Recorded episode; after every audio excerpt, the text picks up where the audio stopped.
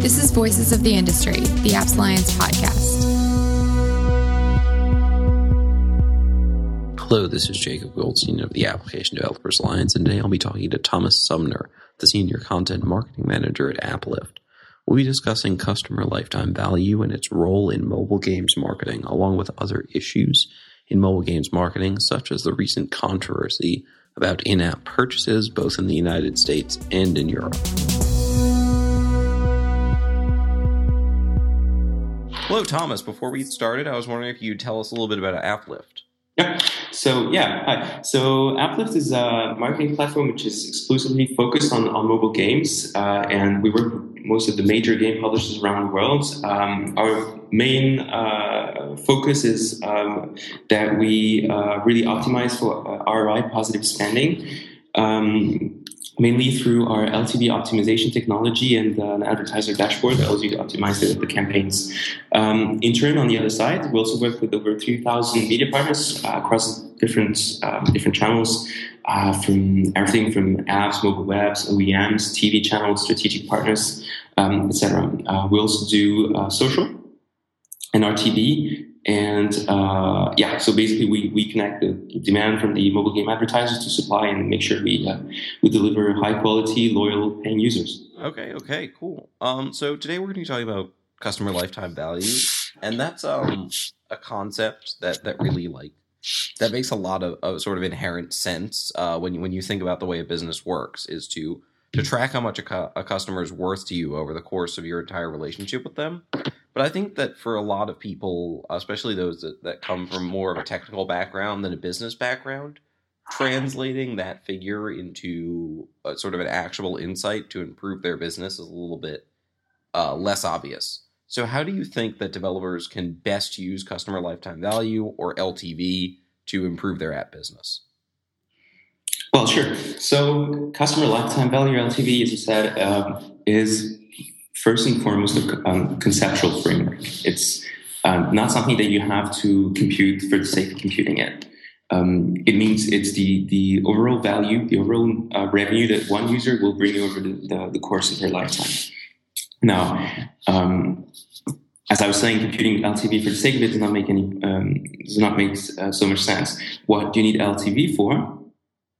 From a business point of view, at least from our own point of view here at AppLift, is that you to understand LTV as a way to assess the quality of the users that are generated for your game or for your app in general.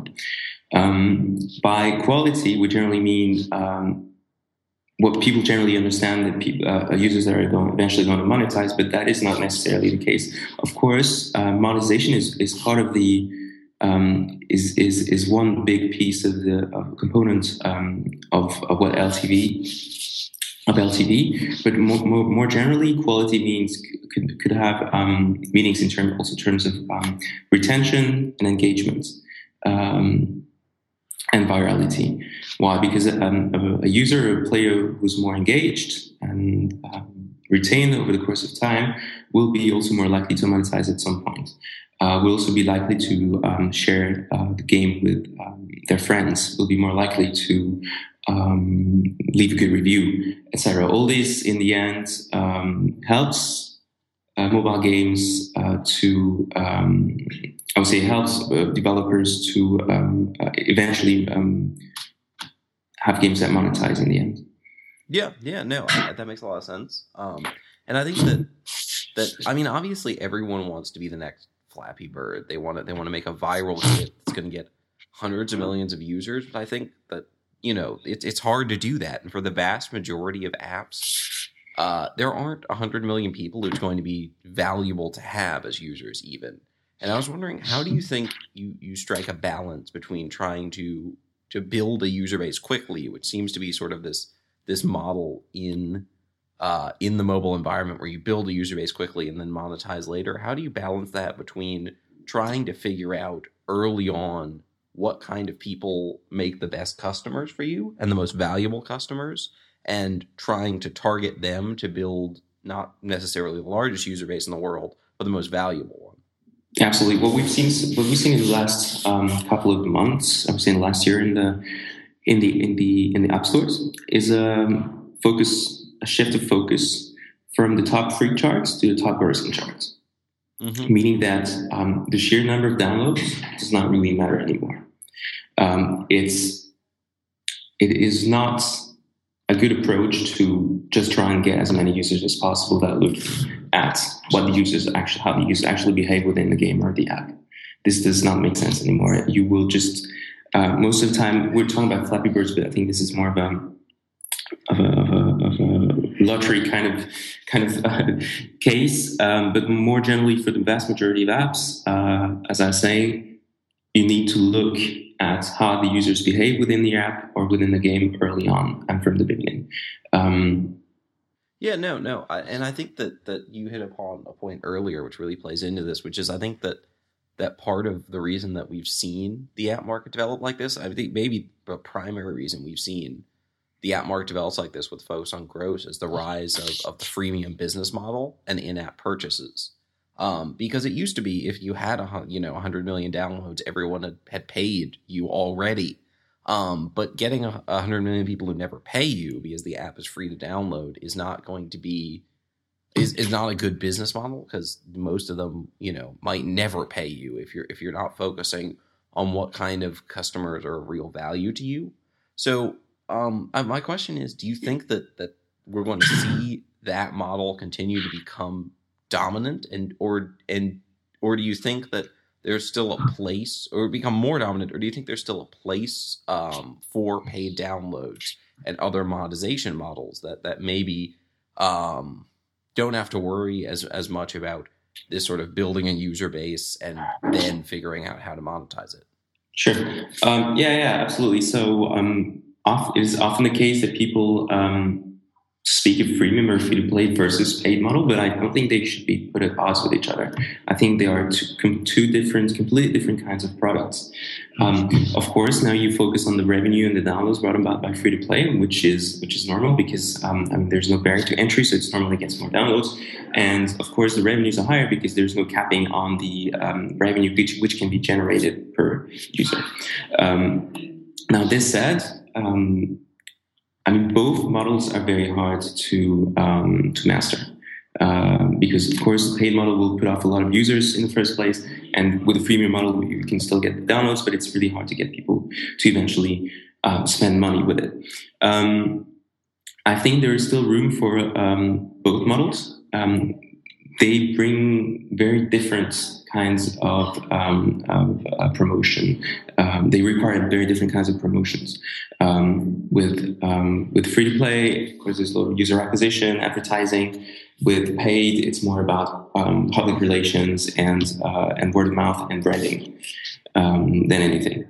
So I wouldn't say that a free-to-play model will dominate. Of course, it will dominate in terms of revenue. It will dominate in this way, but it won't. There will still always be possibility for paid apps to shine through. That makes a lot of sense what you say about the focus, the different focus of promotion. When you hear about these gigantic free-to-play games, you just sort of, you see them through ads and, Clash of Clans and all these huge games are advertising on TV. But when you hear about, at least from my perspective, smaller paid download games, it's the press where you see those. And do you think that when you think about those two models, because obviously the promotion model is different, do you think that you have to look at the actual mechanics of your game and the appeal of your game, and then as a developer make a decision about which monetization model fits the product you have first? Or do you think that it's sort of that it's more about how you promote your product and how you interact with your customer that drives what model you should be using? I think that the monetization model should be picked right from the start. You either make one or the other. I don't think there's something that you can decide later on. Because everything then depends on it. All of the play mechanisms, the user experience, everything will depend on how you set your monetization model. Because if you have a free to play game, then of course you will build the game in a way that will gradually get the user to different stages when they will have the possibility to make in-app purchases. With a paid game, you don't need to do this. It's something different. So depending on the kind of, I would first think, okay, what's the idea for a game? What do I actually want to achieve? And what kind of gameplay do I want in it? And from there, decide which monetization model to go with. And from there, really build the games according to it.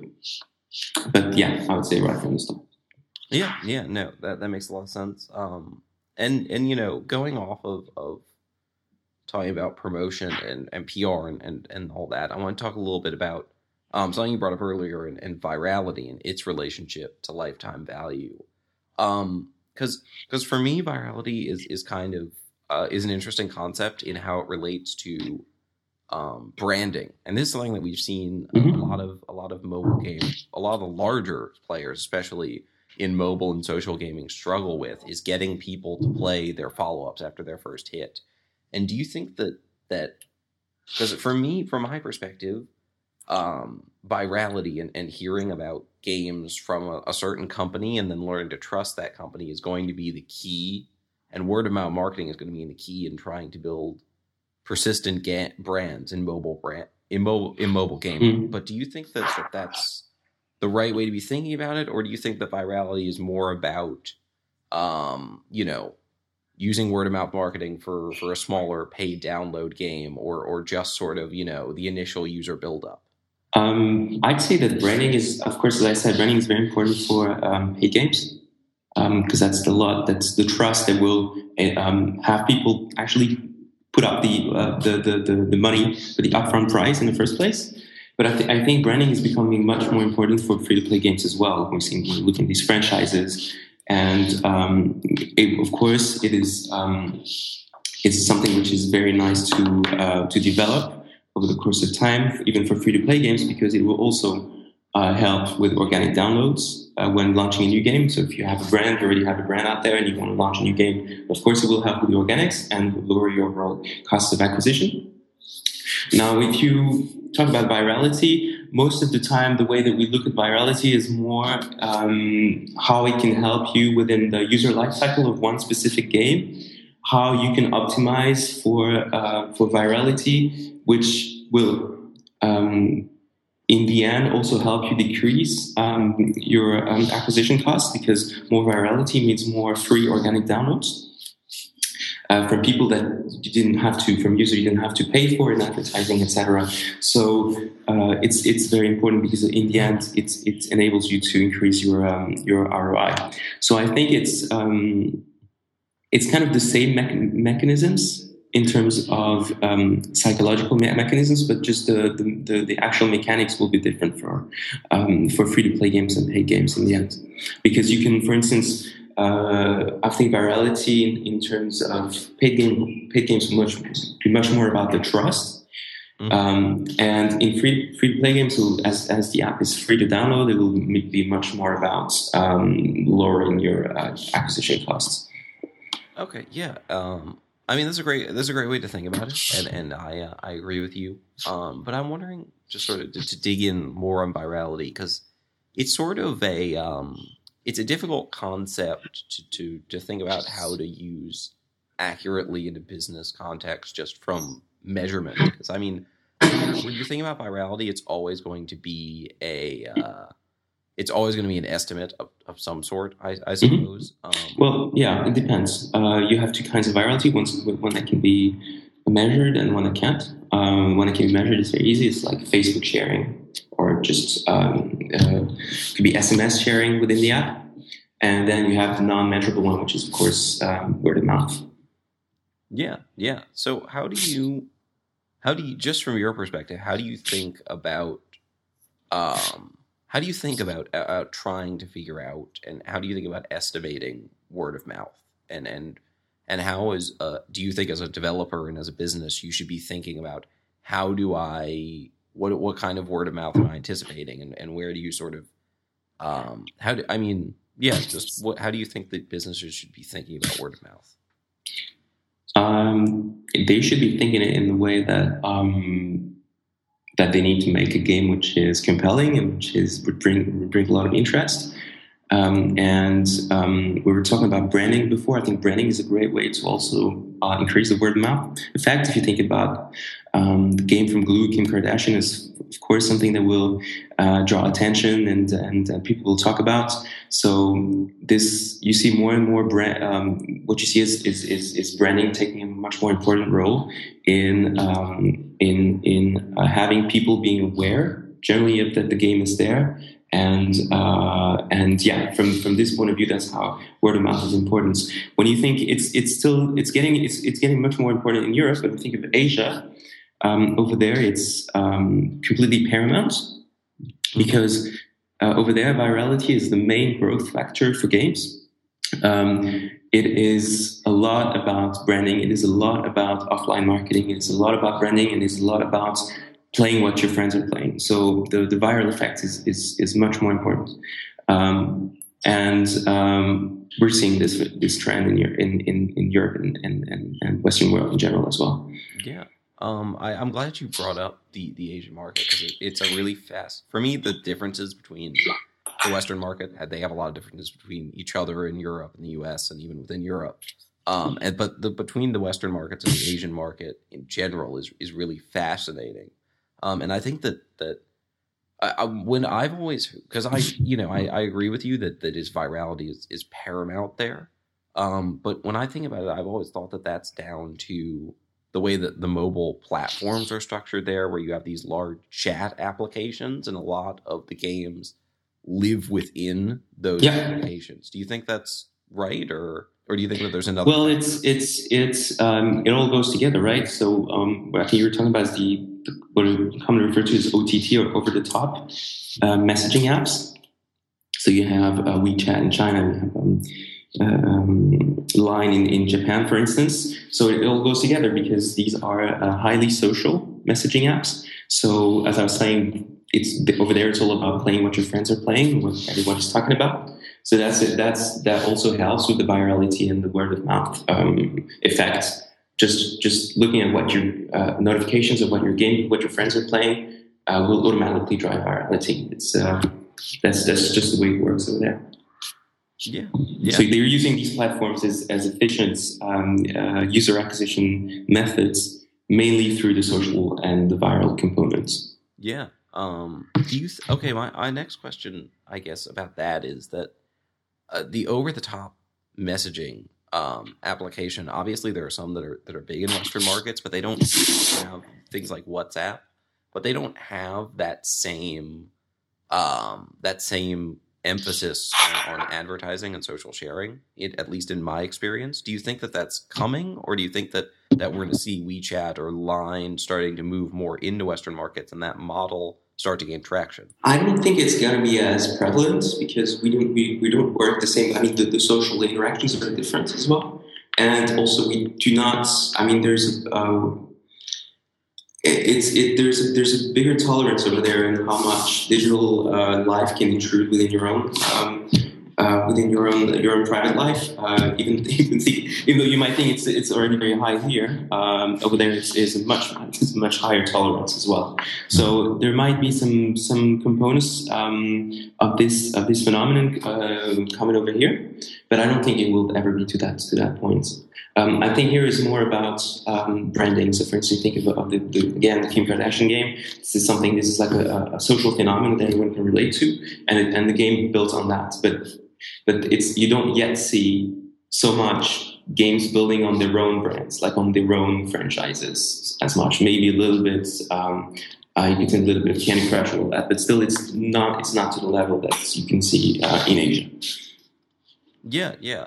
When you say that you don't see games building on their own brands, and what? Because I think is something that constitutes a real issue. If you compare mobile gaming to the rest of the way the gaming world operates, that building on your own brand is the way you make the way you make real money in PC and console gaming. Yeah. Do you think that's going to come to mobile gaming, or do you think the way it's structured? I think the way it's structured, because mobile gaming is for now, at least for now, is quite casual. still that's what works best, casual or mid-core at best. So you see a little bit for mid-core, but for casual gaming, it's more of when you look at again Kim Kardashian. So it's like I would say casual to mid-core, kind of like the level of engagement is I'll say mid-high compared to what you can see in Asia, and it's as I was saying, it remains casual. So it's not that people will live the brand as much as they do. In Asia. So, for instance, Kim Kardashian is building on the celebrity brand, on the celebrity phenomenon, whereas in Asia you'd have a game which would build on completely on its own brands to reach this level of visibility and level of visibility as well. Yeah, basically, or prevalence among people's minds. Yeah. I mean, do you think, though, that as mobile gaming evolves, and we see a lot of this now, but with the success of the Kardashian game, which we discussed a little bit, and also just sort of on a different level, the success of Blizzard, who's traditionally a PC gaming company, had moving into mobile games when they released their game, Hearthstone, I believe it's called. Do you think that we're going to see outside brands move into mobile gaming to try and leverage the identification they already have with consumers into getting a piece of that pie, especially in the casual and the mid gaming markets? Or do you think that's going to become harder as the mobile gaming space continues to mature? Yeah, I mean, sure, they would be wrong not to. There's more and more crossover between mobile and online. You can see especially the rise of tablet gaming.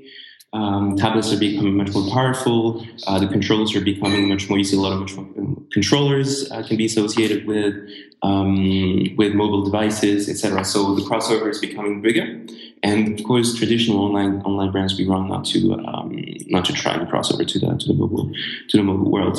And I'm just wondering in terms of audience reach, what they can achieve right now, because the strength of these brands, just Candy Crush and Kim Kardashian and the Supercell, is that they have created games which appeal to a very, very broad audience of casual to mid-core audience. And I'm wondering how fast and how successful these online brands will be at doing that.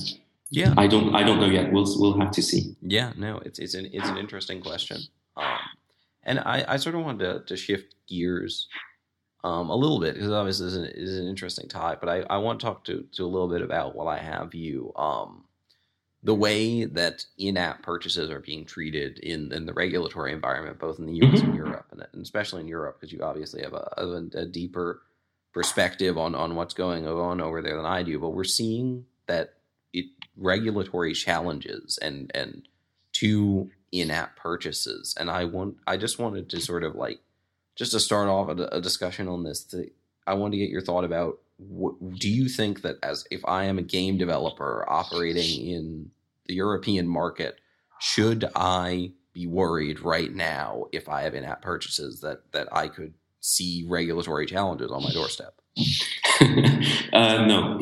Okay. No, I mean, of course, is always the case that when a new platform emerges, when there's something new coming up, people try and make the most of it, and the regulatory authorities only try and tackle the issue once the platform has reached a certain size and a certain level of maturity, but. If you see what's happened so far, the big platforms, so Apple and Google, have complied with the authorities in the US and Europe as well. You can see now that all the in-app purchases, the different levels of in-app purchase are clearly stated on the App Store pages, that you have an obligation to disclose the location of the developer, that you, even on Google Play recently, also disclose all the different levels of in-app purchases. Google Play recently renamed its charts, top free apps to top apps. At least in Europe, that was one of the requirements from the European Commission. So of course you can see that there will be more requirements in terms of disclosure, transparency, and safety for children, for instance. But I don't think that's something that's going to be a major problem for mobile game developers in general. Yeah. And, you know, the reason that I bring it up is in the U.S., we've seen that when regulators have had issues, the charges have gone directly at the platforms, and they've responded. Yes.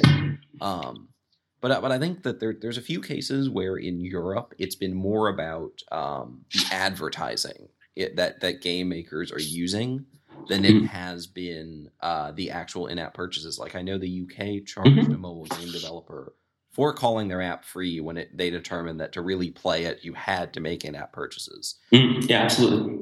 I think it's quite fair. You had I think it's called the OFT, the Office of Fair Trading in the UK, published a document last May. We actually wrote a blog post about it. If you check out our blog on the assaying measures in terms of advertisements and also in terms of in-game advertisements, which is another chunk. Of how game developers should advertise and position their games. So for now, and I haven't seen this happen yet. But what we think could happen, for instance, is that developers might, or advertisers may not be allowed to call their games free or say download for free if the game offers in-app purchases, but this hasn't happened yet, and I don't think it will go as far. In this document I was just talking about, the OFT has done their own work very well and really makes a difference between the in-app purchases, which are enabling you to go faster in the game, to buy weapons that you would normally have to wait a certain number of days for, with the in-app purchases, which are really necessary to continue playing in the game. And I would say this is major difference in the regulatory environment. Most of the free-to-play games now today are belong to the former category, not the latter. So I think the issue would be more for these kind of in-app purchases that would be, for instance, I would take a very blatant case, want to keep on playing, that you need to pay 99 cents. But for the rest, I think apart from some disclosure requirements and transparency, I don't think it would be much an issue like that. Yeah. No, I mean I think you're right. I think that it's. And obviously, you've got a better handle, clearly, on the situation in the European regulatory environment than I do. But I guess, and I guess this is sort of a two-part question, because as you said earlier, we're seeing that, especially in the tablet space, the sort of traditional app world and the mobile web are kind of converging a little bit. They're coming closer together. And I guess my question for you is, do you think that we're going to see, as tablets continue to develop and the mobile web continues to increase in strength, we're going to see there's going to be more opportunities for monetization outside of the app stores for game developers? Which is a big question, obviously. But also the secondary part of that is, as that happens, because as you said, Google and Apple and the other players have done a very good job of self-regulating in-app purchases. But do you think that as that happens, we're going to see sort of these problematic monetization models pop back up again? And is that going to increase scrutiny on the rest of the industry? Yeah, it's a good point. It's true that there's also some sort of crossover between the app world and, say, mobile web. Mobile web is becoming stronger. The tools available for developers are becoming much more advanced as well. I mean, for now, reports states that by Flurry states that 85% of mobile traffic is in-app versus mobile web. But of course, I think this will the border will fade out at some point, or not completely disappear, but won't be as strict as today. Of course, what we just described means a new platform, means a new platform for distribution, and a new platform for distribution means that the rules that were enforced on the previous platform are no longer valid. And that means that there will be another wave of regulatory procedures and etc. But I think this is just a normal course of action for the development of any kind of technology or platform. I don't think this isn't about a specific issue to mobile web or specific case you mentioned. Yeah. All right, that's great. I mean, we'll see. It's an interesting development, and it's certainly going to be interesting to see how those platforms continue to change and evolve. I mean, I think that, if you think about the way it has changed, I think if we had gone back, 5 years ago or even a bit further than that and asked, who would be leading the way forward in phone technology, I'm not sure that Apple and Google would have been, or, leading Valmorn's phone, I'm not sure Apple and Google would have been everyone's choices. But, so I guess my question is, it's sort of a final question. What do you think will be the biggest difference in the mobile gaming market and space 5 years from now from the way it is today? That's a long time from now. Given that, I think that definitely in terms, I think it will.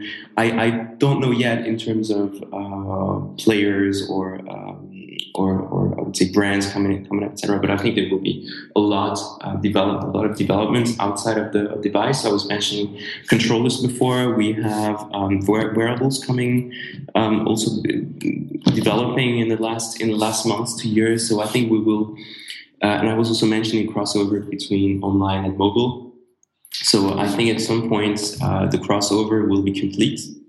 You will be able to play games seamlessly between a mobile device, your TV, your computer.